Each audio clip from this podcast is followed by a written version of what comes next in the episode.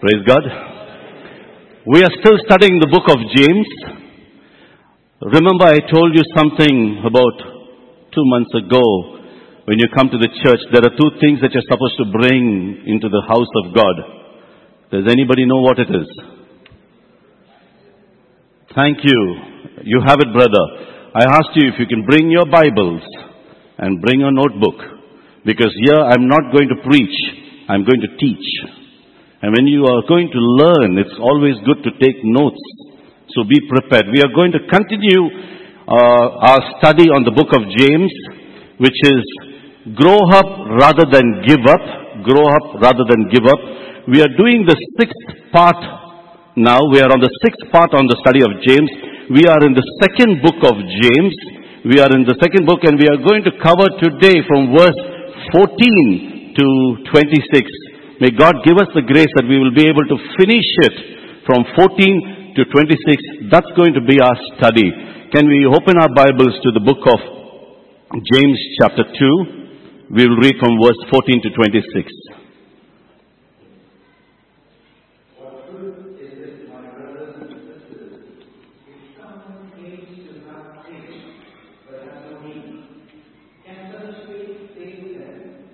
Suppose a brother or a sister is without clothes and daily food.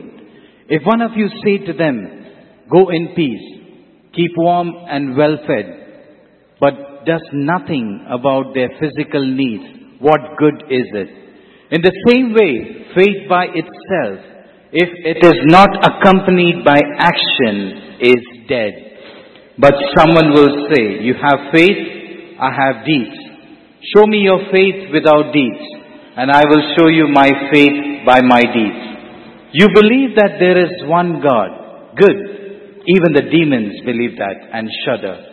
You foolish person, do you want evidence that faith without deeds is useless? Was not our father Abraham considered righteous for what he did when he offered his son Isaac on the altar?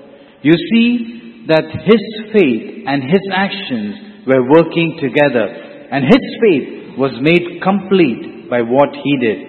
And the scripture was fulfilled that says, Abraham believed God, and it was credited to him as righteousness, and he was called God's friend. You see that a person is considered righteous by what they do and not by faith alone. In the same way, was not even Rahab the prostitute considered righteous for what she did when she gave lodging to the spies and sent them off in a different direction. As the body without the spirit is dead, so faith without deed is dead. Let's bow our heads. Most gracious and loving Father, we thank you for your word. Abba, we pray that you will take this word and let life flow through us, Lord God. Father, we pray that we will hear your word today. Give us grace that we will put it into action. We pray that this word will bring forth life in us.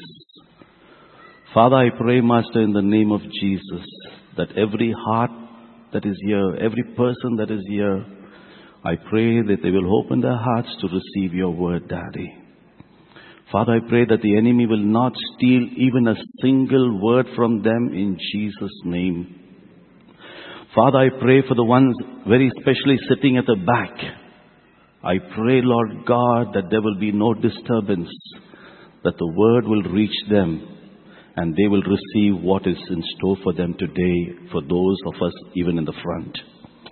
Father, give me grace to exalt the name of Jesus above every other name. Because your word says, when we lift up the name of Jesus, you will draw all men. I pray today, Master, for everyone who is here, for those who are coming here for the first time, those who have been here for a long time, I pray that today's word will have a change in their life. In Jesus' name we pray. Amen. I titled today's message of the scripture that we have just read from 14 to 16. And the title of that message is How to Have Real Faith. how to have real faith. Yes, my sister, can you put that slide, please? If you look very carefully, the Coca-Cola company, they say that their drink is the real thing. If you go to Coca-Cola company, they say our drink is real. There are different religions also that say the same thing, that our religion is the real religion. Many of these religions offer you religion, but not a relationship. They offer you a crown, but not a cross. They offer you salvation, but not a savior. These religions offer you peace without the Prince of Peace. These religions offer you comfort without any commitment. These religions offer you faith, but not the real faith. That's how in the religion thing. Let us quickly turn our Bibles to 2 Corinthians chapter 13 verse 5. If any of you doesn't have a Bible, please, I kindly request you to share with the person on your left or your right. This is the Word of God and when you see the Word of God and you read the Word of God, God's words bring life into you. Please. 2 Corinthians 13, 15. 2 Corinthians 13 verses Fif- 5. 5 says that examine yourself to see whether you are in the faith. Test yourself. Or do you not realize this about yourself? Yes, brother. Examine yourself to see whether you are in the faith. It says, test yourself. James is saying, let us examine the faith you have and let us see the, and the faith that you claim to have, whether that faith is real. That's what James is saying. Let us now take the faith you have and put it under the microscope of God's Word and see what it really is. Anything that we have, unless we've examined it with the Word of God, we will be able to test it. James is saying, faith and action, they go hand in hand. It's like a railway train. It needs two, two tracks to go. James is saying, faith that saves is the faith that serves. Faith that saves is the faith that serves. I want this afternoon to teach you what James is saying about how to have real faith. Let us go back and look at what the writer is saying in that time and let us see in the circumstances why the writer is writing this. This passage is the most controversial passage and most misunderstood passage in the book of James. This one passage. Every cult misunderstands it and they try to take this passage to prove that you can work your way into heaven. They have taken this one passage, most misunderstood, they said, you can work your way into heaven. The entire New Testament teaches us that we are saved by faith alone. By grace, through faith, we are saved. Now James comes along and he says, that's not enough. It is not just faith, but faith and works. James comes along. So, what is James trying to tell the Christians of those days? We have to be very careful. James and Paul are both right of what they have spoken. Both are talking two different things. James and Paul are talking two different things. Paul was fighting the problem of legalism when he was talking about faith. The problem that he was talking about is the people of that time believed I got to keep all the Jewish laws and regulation in order to be a Christian. And Paul was fighting that type of group of people, but James was not fighting legalism, he was fighting laziness within the body of Christ. It does not matter the group of people that James was talking to, these people believed it does not matter what you do as a Christian as long as you believe in Jesus. You can believe in Jesus, do all the nonsense, and you can go to heaven. So James was dealing with this type of people. They were fighting two different groups of people within the body. Both of them.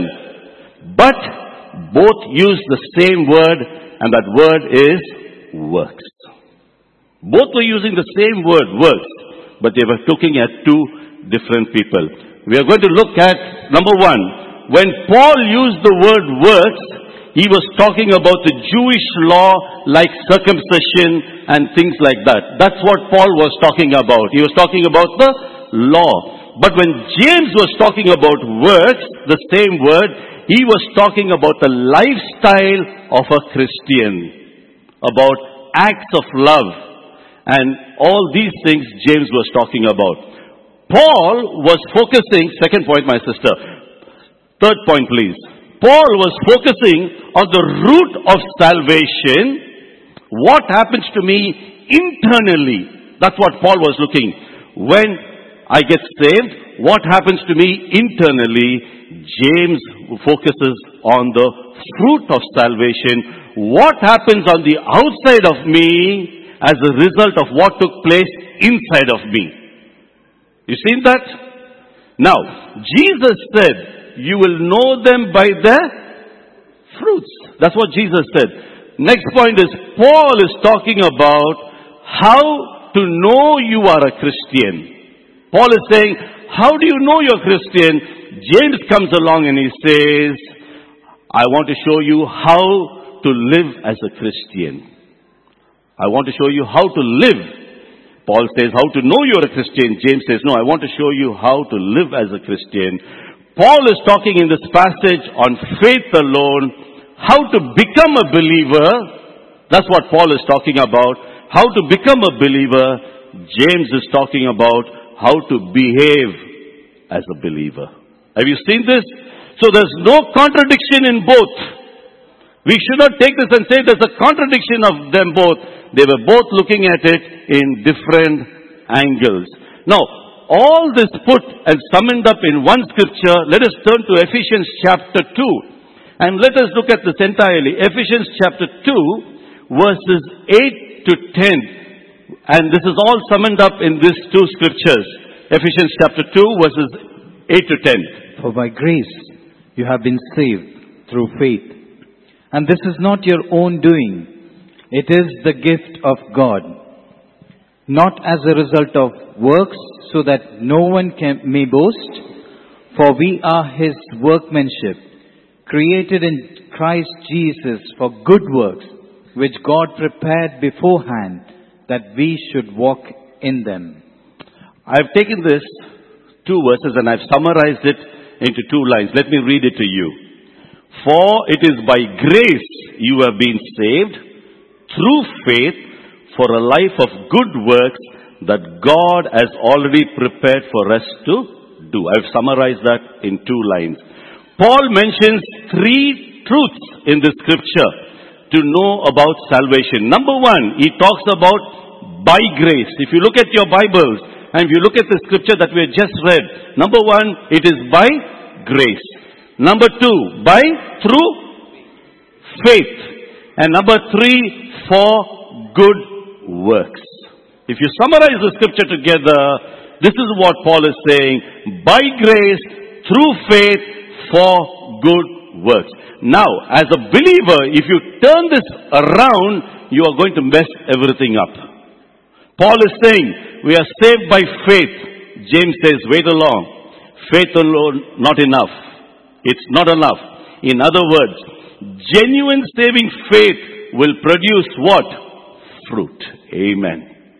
Genuine saving faith will produce fruit. So let us, let me take this. If you are not saved, the thing is, how do I know that I am a believer? You might ask a question. Maybe those of you who are new in the Lord, you might ask a question. How do I know? How, how do I show that I'm a believer? James is giving us five principles to understand to know whether you are truly saved in the, with the word of God walking in line. There are five principles. Principle number one, yes, my sister. Real faith is more than empty confession. Real faith is more than empty con- confession. Now we are going back to our scripture. Verse 14 says, What shall it profit, my brethren, though a man say he had faith and not works, can faith save him? If those of you who have the NLT, let us look at the NLT, what the NLT Bible says. Dear brothers and sisters, what's the use of saying you have faith if you do not prove it by your action? That kind of faith cannot save anybody, anyone. The NLT Bible says. It doesn't, no, if you look at the scripture, it doesn't say that the person has faith. Look at the scripture very carefully. The writer James is not saying that he has faith, he claims to have faith. It doesn't say that he has faith, but he claims to have faith. There are many people who, who claim to be Christians within the body of Christ. They say, I am born again. They say, I am spirit filled. But there's nothing in their lifestyle to prove that they are true Christians. You watch their lifestyle, nothing, just like an unbeliever. We, the people of the church, we label people as Christians if they make the slightest noise in the church of being a believer. You got what I'm trying to say? We label everyone as, as a Christian just because they make some noise, they do some gymnastics, and they go. Whether you are in the pew or whether you are here. The slightest noise, if he speaks in tongues, wow, that man is a believer. No lifestyle. We have done that. The church has become a place for gymnastics. Spiritual gymnastics are taking place. Look at the TV. Go and look around. Go to other churches and see. We thank God that has not happened here. And we pray to God it will never happen in Jesus' name. Amen. Let us quickly turn our Bibles to Matthew chapter 7 verse 21 and see what Jesus says. Not everybody who says to me, Lord, Lord is going to enter into the kingdom of heaven. Not everybody. So there's a warning for all of us within this congregation today. The Bible says this is not what I'm saying. Not everybody who says to me, Lord, Lord is going to enter. Because our lifestyle does not match the scripture. Let me quickly show you three areas that will change as a result of a real saving faith. Three areas I will show you. Number one, yes, my sister, attitude. Our attitude will change the first thing. This deals with of the state of our mind, our thoughts. Let me ask you a question. What is the first thing that comes in your mind the moment you wake up in the morning? Have you ever thought of it? Analyze it from today and see what is the first thing that comes in your mind the moment you wake up your eyes? What is the last thing that comes across your mind before you go to bed? What is the continuously you start thinking during the entire day that flashes across your mind? Have you ever thought of that? Is God the center of our focus in everything that we do? Is, the, is Christ the center of all our thoughts? The first thing that we get up in the morning? Is Christ who's the first thing that you think of? Is Christ the last thing that you think of? Is Christ during the entire day that you are reminded of yourself who you are in Christ Jesus? The second thing is, we've seen attitude. The second is action. The way we live is influenced by two, by our attitude and our thoughts. Our actions and our thoughts, both of them, our thoughts and our attitude will be manifested in our action during the entire day. Our thoughts become action, our action becomes an habit, and our habit becomes a lifestyle now as we keep going. It all begins with your attitude. It flows into your action. And the third point is, it goes into affection. This involves your emotion. In other words, what is most dear and most precious in your heart? Our affections involves two things, our attitude and our action. The word of God says, where your treasure are, that's where your heart will be. I want you to tap your neighbor on your left and your right and say, are you awake? For I am awake. Very soon I'll start walking between the pews now. Bible study is not easy. Bible study puts you to sleep. You know why? See, in preaching, the, the messenger talks different things. He keeps you awake. He talks many things in preaching. But in teaching, the enemy puts you to sleep because you are going to learn. The scripture is going to be revealed. Truth is revealed. And the enemy doesn't want you to know truth. He doesn't want you to, because if you know truth, what it does? It sets you free. So the enemy says, I will make sure that this man is still in bondage, even though this word is spoken, because I will put him to bed. I will sing a beautiful lullaby for him. I can see so many eyes. And I can see strong men, sorry. I can see faithful men. I can see senior men dozing off. Don't let the enemy have an upper hand over you. You are studying God's word. And the enemy has no authority to take that word away from you in Jesus' name. James is saying real faith is more than empty confession. Real faith will change my attitude. It will change my action. It will change my affection towards three things. Action, attitude, and faith. What it does, it changes me towards God, towards the saints, and towards sinners. That's what real faith does. If we claim to be Christians and don't show any evidence in our life at all, it means we do not have genuine faith. Simple. My second point is, real faith is more than false compassion. Real faith is more than false compassion. James is dealing with something different here. In the early church, do you know when a person accepted Christ, they were at a risk of losing their property. The moment they, they confessed Christ, they were at a risk of losing everything that they had because it was confiscated or it could be confiscated any time. These people many times were stripped away of everything that they had just because they confessed the name of Jesus. James chapter, uh, the same chapter 2 verse 15, the Bible says, suppose a brother or a sister is without clothes and daily food. If one of you say to him, go, I wish you well fed, but does nothing about this physical need, what good is it? Just imagine after service, okay? This will not happen in Jesus' name. I'm just giving you a story. Just after service, we all walk out of church and I, I see you entering your car. You are so busy saying bye to me and you close the door, you slam five of your fingers into the door. I come to you and I say, wow, I'm so sorry to see you're bleeding so badly. Get well soon, okay? And I walk away. Ah, I got an hallelujah here.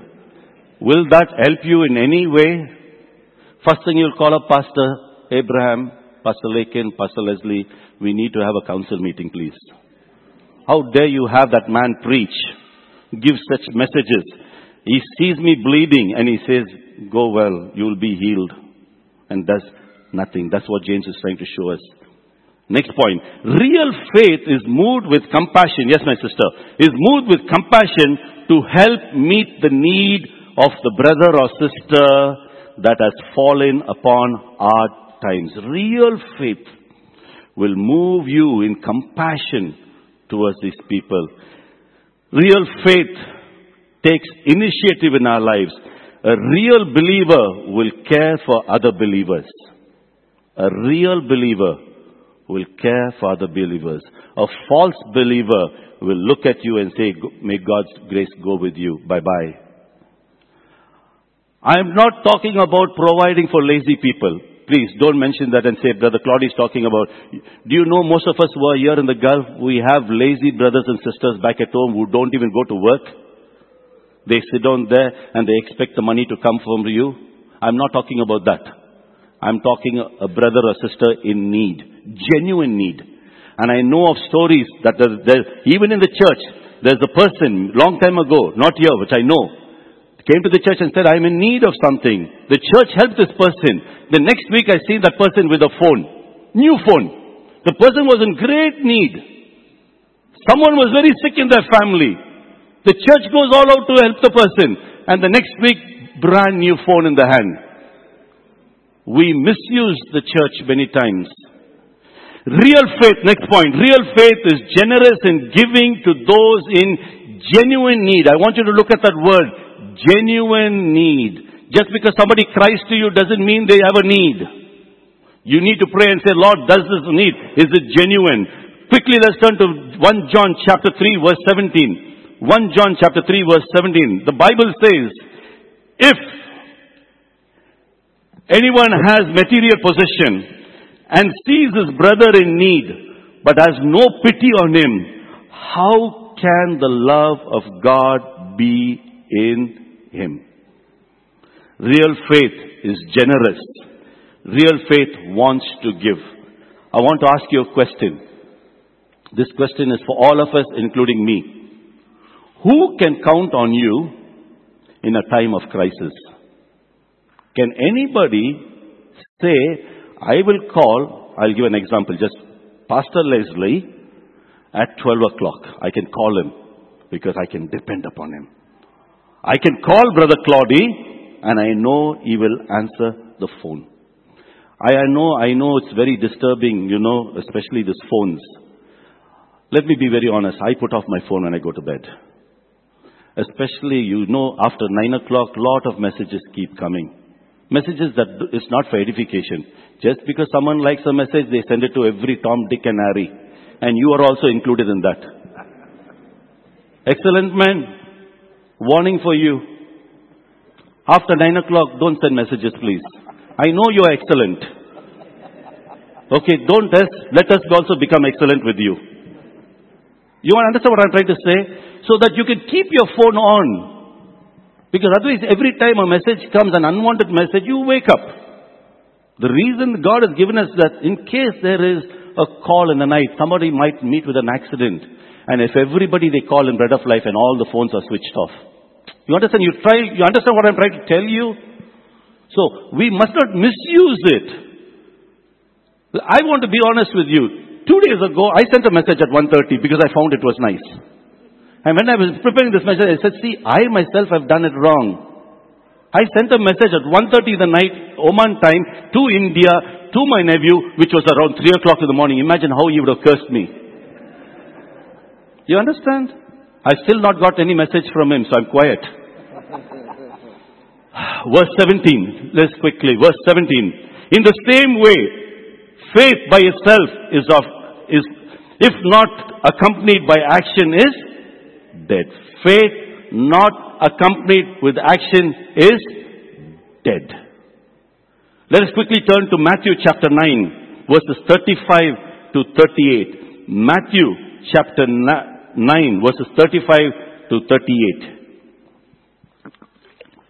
Matthew 9, 35 And Jesus, to 38 says, And Jesus went throughout all the cities and villages, teaching in the synagogues and proclaiming the gospel of the kingdom and healing every disease and every affliction. When he saw the crowds, he had compassion for them because they were harassed and helpless, like sheep without a shepherd. Then he said to his disciples, The harvest is plentiful, but the laborers are few. Therefore pray earnestly to the Lord of the harvest to send out laborers into his harvest. okay, praise God. What was the most striking verse or word that you found in the scripture? When I was reading it, the most striking thing compared to the message is, He was moved with compassion. I want you to say a, a 10 second prayer right now, having your eyes closed and say, God, make me a man of compassion. Shall we do that? Just take 10 seconds and say, Lord, make me a man of compassion, just like Jesus. That I will be able to reach out whenever there is a need. In Jesus' name we pray this prayer. Amen. My third point. Real faith is more than a shallow conviction. Real faith is more than a shallow conviction. Tap your neighbor once again and say, wake up. Wake up. Others, I'll give you the hallelujah. Amen. People are driven by conviction. There are many people that say, I am not convinced, I am not convicted over this. I'm going to. It doesn't matter what you are convicted or not. It is written, it's done. God's word says it, and that's done. You don't have to wait for conviction. But many people, when you are convicted of something that drives you, your conviction will determine your attitude, your course of action, and your affection to serve God.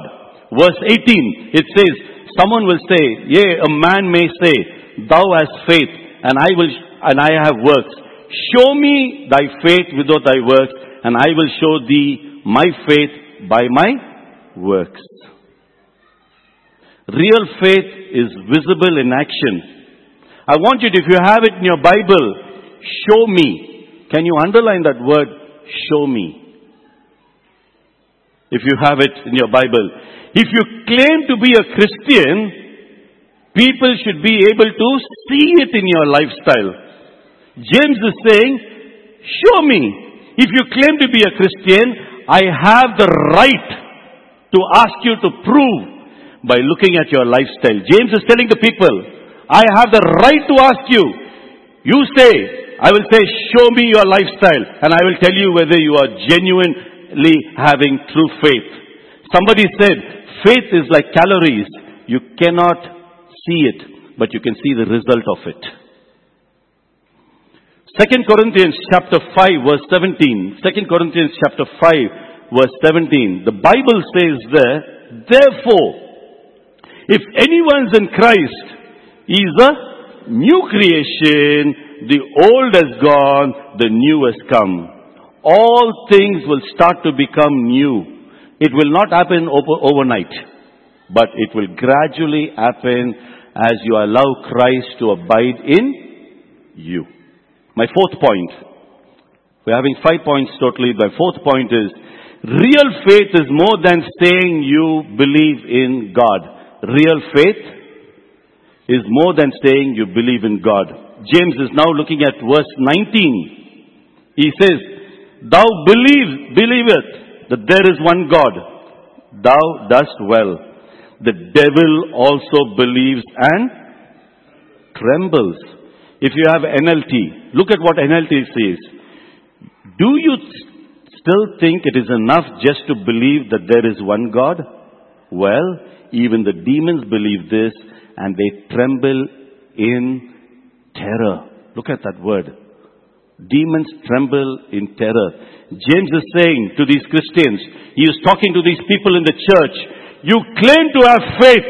That is good. But without action to back it up, you are no different than the devil. You say you have faith. Fantastic. Great. But if that faith does not have action, there's no difference between you and the demons. You believe that there is one God? Good. Even the demons believe that. And what they do, you know the demons do something extra than what you and I do? They tremble. How many of us, we come to the house of God? Do we have fear of God in us when we come? How many of us, we waltz into the house of God? How many of us, when we are worshipping, do we have the awe of God in our, in our hearts? When, when, when, when we are worshipping, where is our mind or just the words? Look, look at it. The Bible says when he, at the mention of Jesus' name, de- demons even tremble. Just at the mention, how many of us, month after month after month, after 12 o'clock we walk into the church. If we really have reverence for God, we will run into the house of God. And I've been telling this in all my messages. Do you, you want to know a secret? Do you know that the demons are here even before you come in? I'll, I will explain how. Whenever you come in, the, the enemy knows that you're coming into the house of God. So he tries to, to, to stop you. He tries to cause trouble at home. He tries to cause trouble in the car while you and your wife are coming to cause fight so that you don't come with peace. So he already knows you're going into the house of God. He creates chaos. Maybe someone's doing some work in the, in, in, with the music instruments and suddenly you do something and he gets stirred up, he gets angry, his mood is gone. The enemy is already here. Before even you can come, just to stop you from worshipping Jesus. You don't realize it. How many of us spend so much of time on our phone while the message is going on, wandering away? We have no reverence for God. The demons have more reverence for God than what all of us put together. We have to be very careful because the name of Jesus is so powerful. Look, look at the Hollywood. They have taken the name of Jesus and they even use the F word after it. Have you noticed that?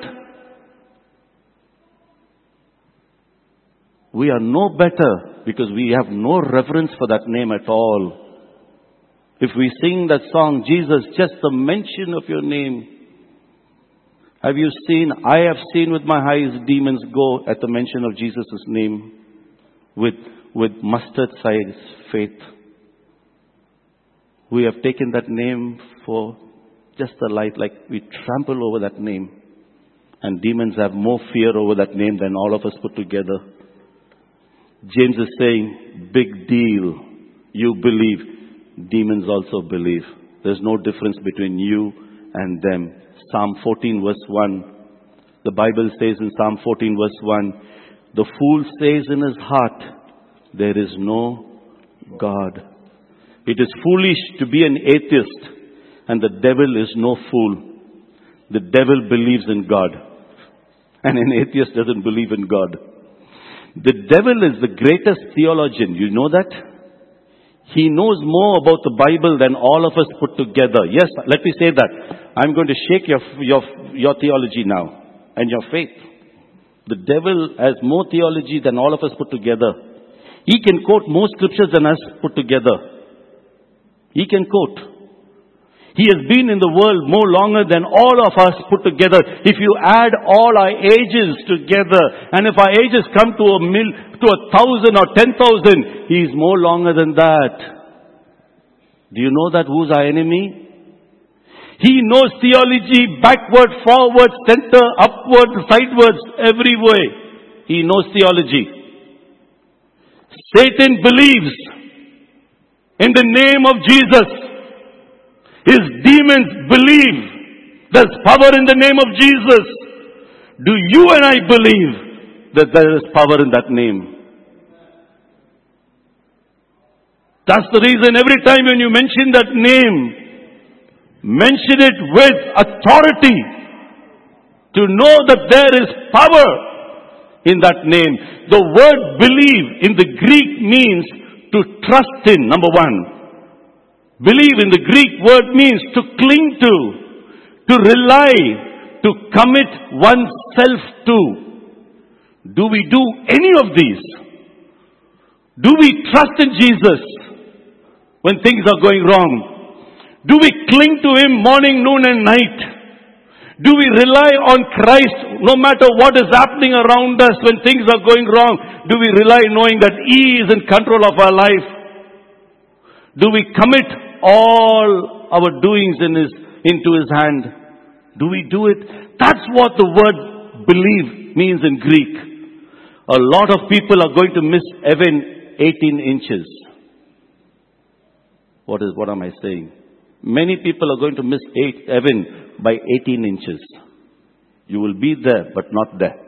But I pray that will not be your portion in Jesus' name. They have all about God. They have all about scripture. They have everything about salvation here. But nothing here. All their knowledge year to year is 18 inches. You will know everything about Him here but you do not manifest anything about him from here. You will miss heaven if you have him here. Last point.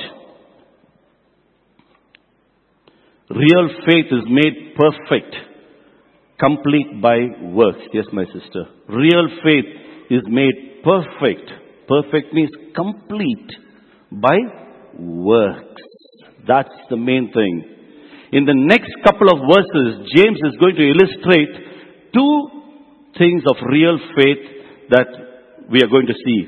Faith is active, it's not passive, it's a commitment. Faith is a commitment. Now, the two illustrations that James is using is two different people.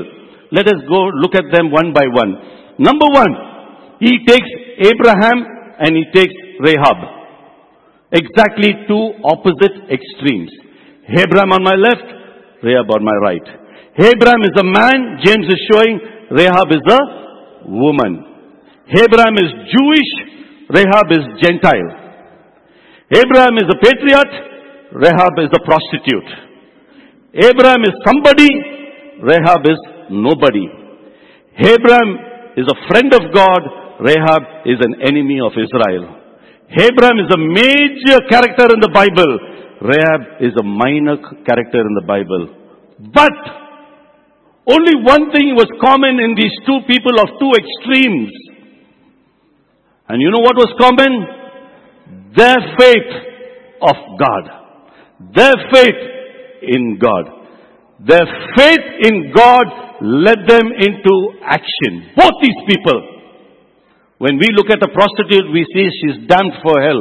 We look at a thief, we say he's damned for hell.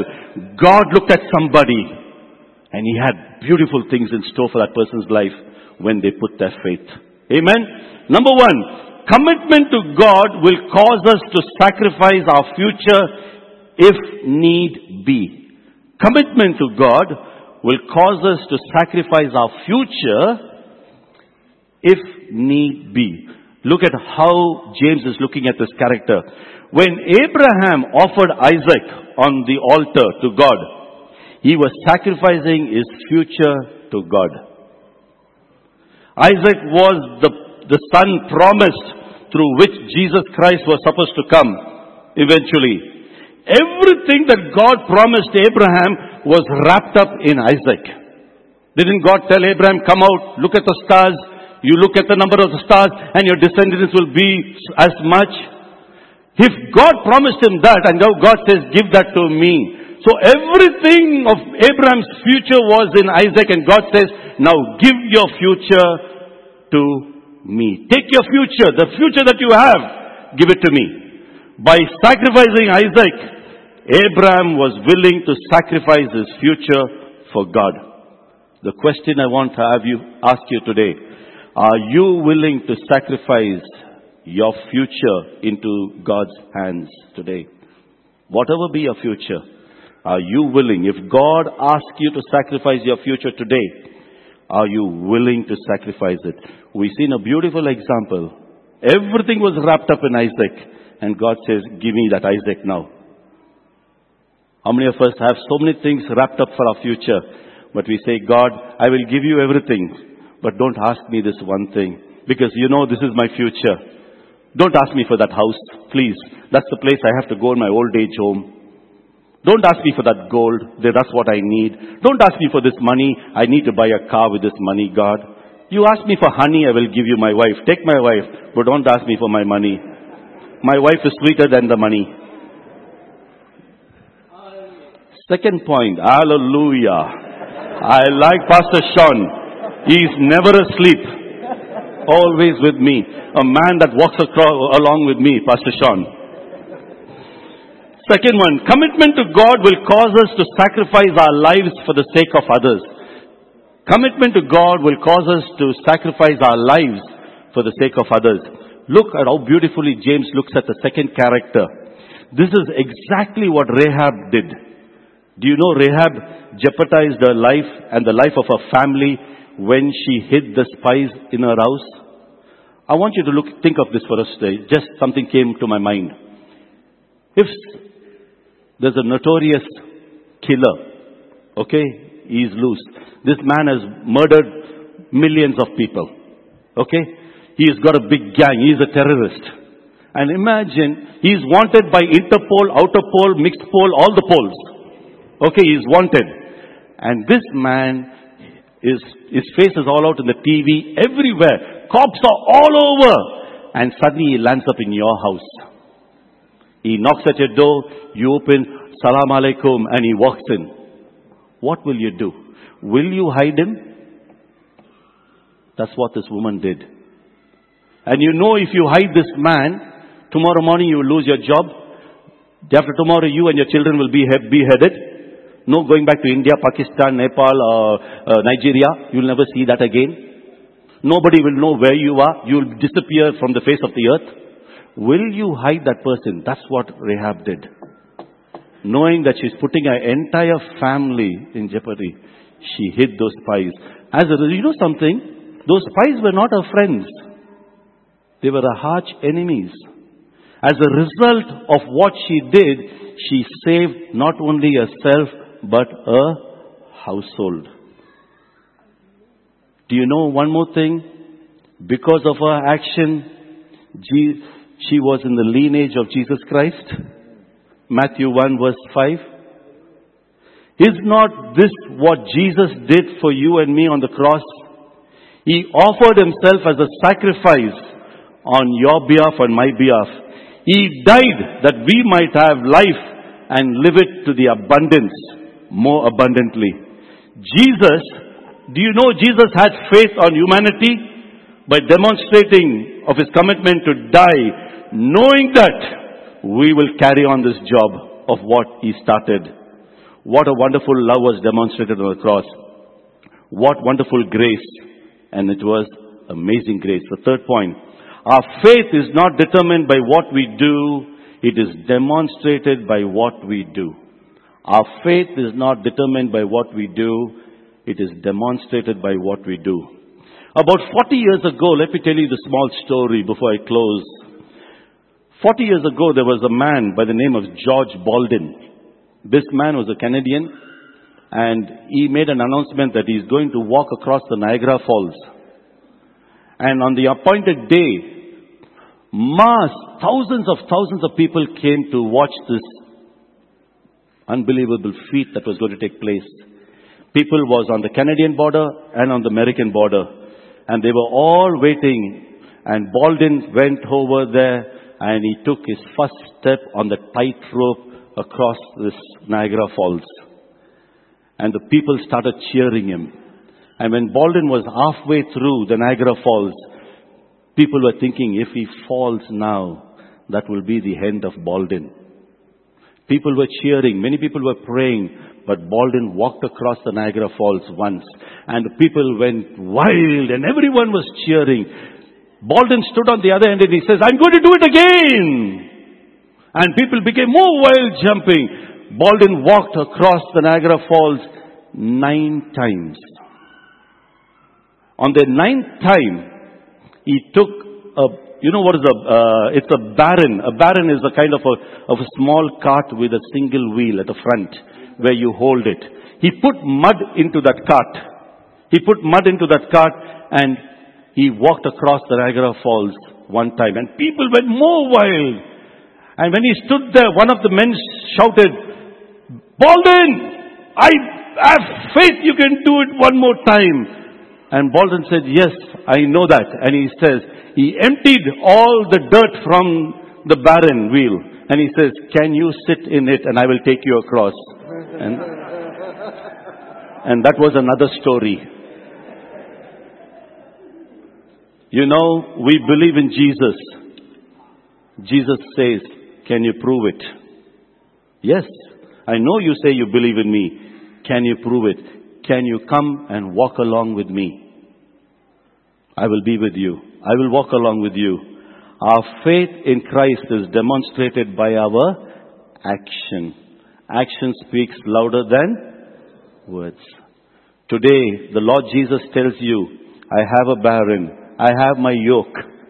Come and take the other side of my yoke and I will walk with you. Are we willing to walk with our Savior and say, Lord, give me the strength to walk with you, Daddy, and I will go in faith with you. And God will never leave you. He will never forsake you all the days of your life. Amen.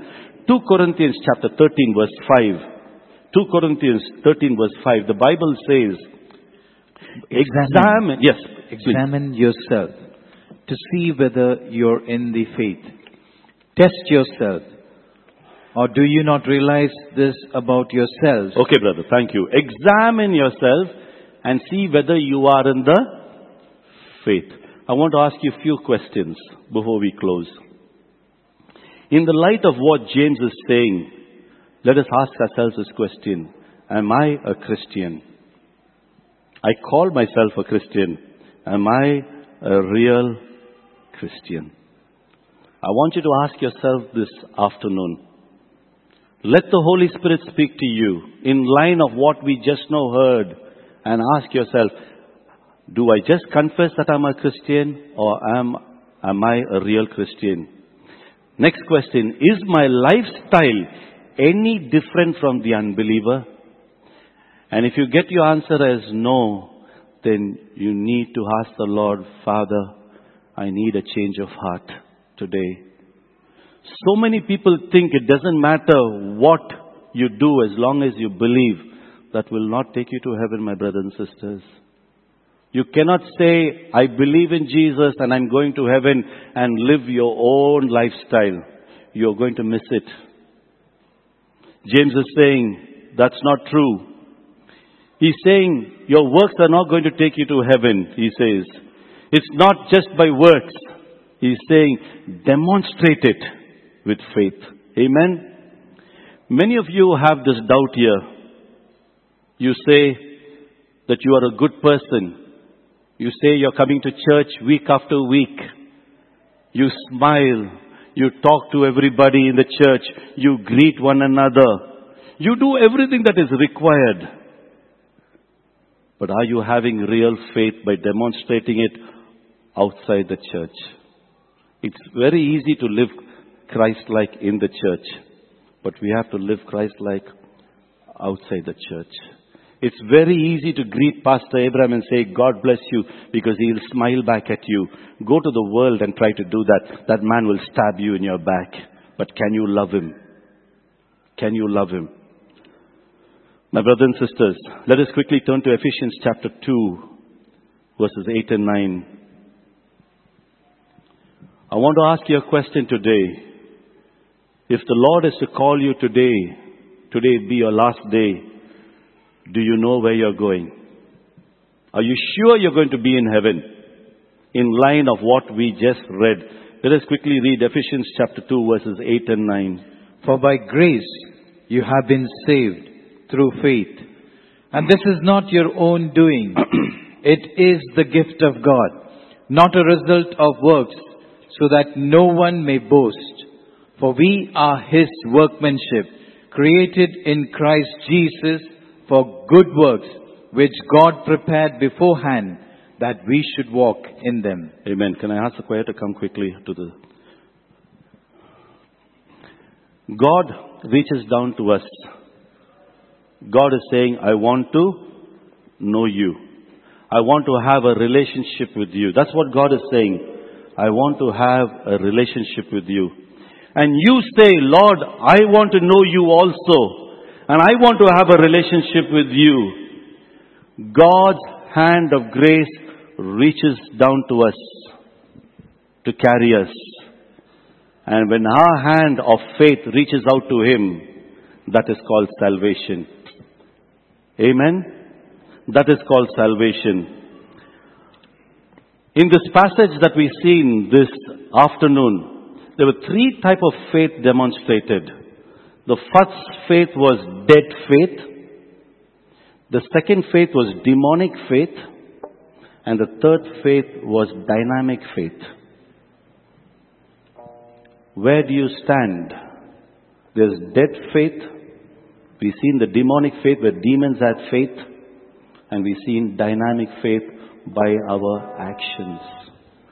Today you choose, and only you will know where you stand. Only you will know. Let us rise on our feet. We're going to sing this song, What a Faithful God I Have.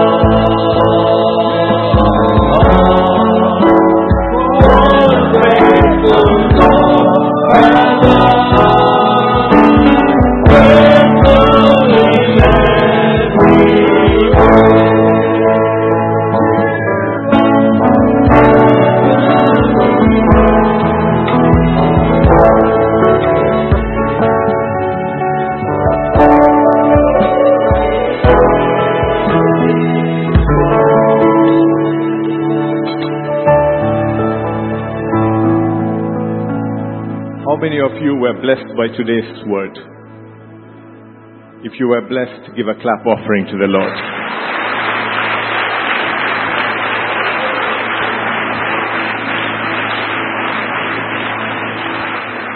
Let me extend that thought a little bit.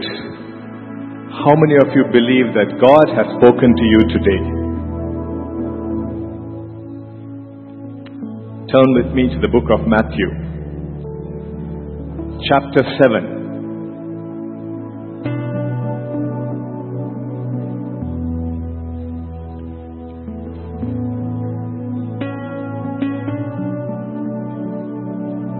You said that you believe that God has spoken to you. Matthew chapter 7, let's read verses 26 and 27. And this is what Jesus Christ says. But everyone who hears these sayings of mine and does not do them will be like a foolish man who built his house on the sand. And the rain descended, and the floods came, and the winds blew and bet on that house, and it fell, and great was its fall. So if you have said that you believe that God has spoken to you this day, you can't walk out of here and not put into action what you have been told. Your life has got to change. That's what God is saying. And He's also telling us if you just think that I heard, I spoke, but you're not going to do anything about it, great will be your fall. God teaches us. God is so mindful of us. But God also gives us warnings. Let's just say thank you, Lord. Father God, we just want to say thank you, Lord. Thank you, Lord, that you have spoken to us today. We thank you, Lord Father, that you have asked us to examine ourselves, Lord Father. Are we just hearers?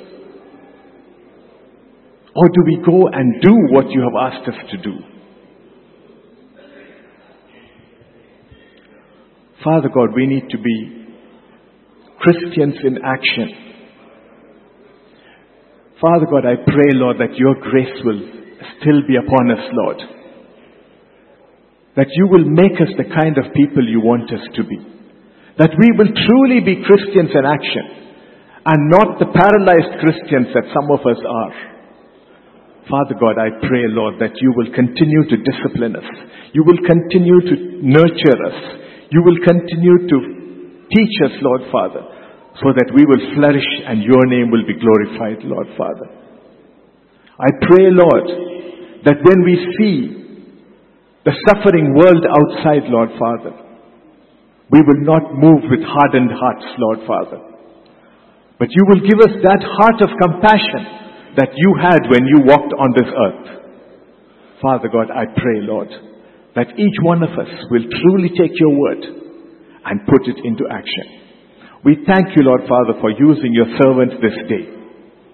And we pray, Lord, that your anointing will continue to be poured out upon him, Lord Father. That you will continue to use him from this pulpit, Lord Father. That he will be able to teach us more truths, Lord Father, as you reveal it to him, Lord. We pray, Lord, that your blessings will be poured upon him and his family, and we commit them into your hands, Lord. Every desire of theirs, we commit into your hands, Lord. Take charge of every situation, Lord. We thank you, we praise you. We give all praise, honor, and glory to you. In Jesus' name we pray. Amen. Before we share the grace, we have one other prayer point. Some of you will remember that we have been praying for Sister Linus, the wife of Brother Terry, who was uh, in our church for many years, a council member. Uh, Sister Terry has been undergoing chemotherapy in India for uh, the cancer that she's had. She's gone through a couple of cycles. Uh, shortly, she will be returning home to Canada. Uh, so let's just continue to commit Sister, Sister Linus, Brother Terry, into the Lord's hand, and let's pray that the healing that God has started in her will be brought to completion. and everything shall be fine and well with her. Father God, we thank you, Lord Father, for Sister Linus, Brother Terry, Lord Father. And we thank you, Lord Father, that your hand of healing is upon her, Lord Father. We pray, Lord Father God, that even as she returns home, Lord Father, she will return home whole. She will return home healed. She will return home healthy, Lord Father. We thank you, we praise you, Lord. We give all praise, honor, and glory to you, Lord. In Jesus' name we pray. Amen. Let's share the grace. May the grace of our Lord Jesus Christ, the love of God, the fellowship of the Holy Spirit be with us all, now and forevermore. Amen. Surely, goodness and mercy shall follow us all the days of our lives, and we shall dwell in the house of the Lord forever and ever. Amen. Your watchword, Christian in action, starting now.